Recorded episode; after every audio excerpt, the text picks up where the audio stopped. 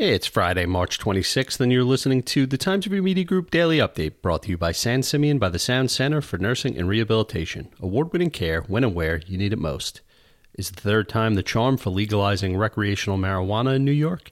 Lawmakers in Albany have reportedly reached a deal on the latest proposal, which Governor Andrew Cuomo described earlier this year as a top legislative priority. Under the proposal, adults 21 years and older could legally purchase up to three ounces or cultivate their own plants.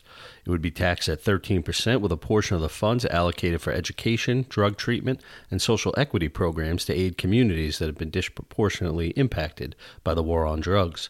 The proposal would also include the formation of an Office of Cannabis Management to oversee licensing for cultivation, processing, retail sales, and sites for social consumption.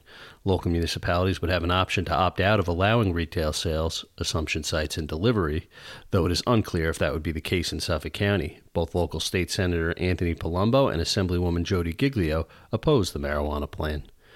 More than a year after shutting down over coronavirus concerns, Southold Town Hall is expected to fully reopen Monday. Officials discussed the reopening plan at a work session this week, agreeing that it's time. While a number of town employees have continued working from the building, interactions with the public have been limited to appointment only since late August.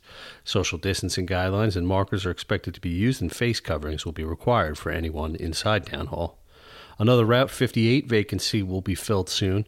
Fine Fare Supermarkets is moving into the former Riverhead Best Market location, one of 27 Best Market stores purchased last year by Lidl, a German discount grocer.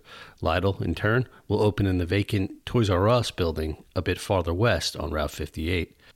Expect dense fog today with a high temperature of about 64 degrees, according to the National Weather Service. Low tonight will be around 42. Temperatures will be in the mid to upper 50s this weekend, with rain in the forecast for Sunday.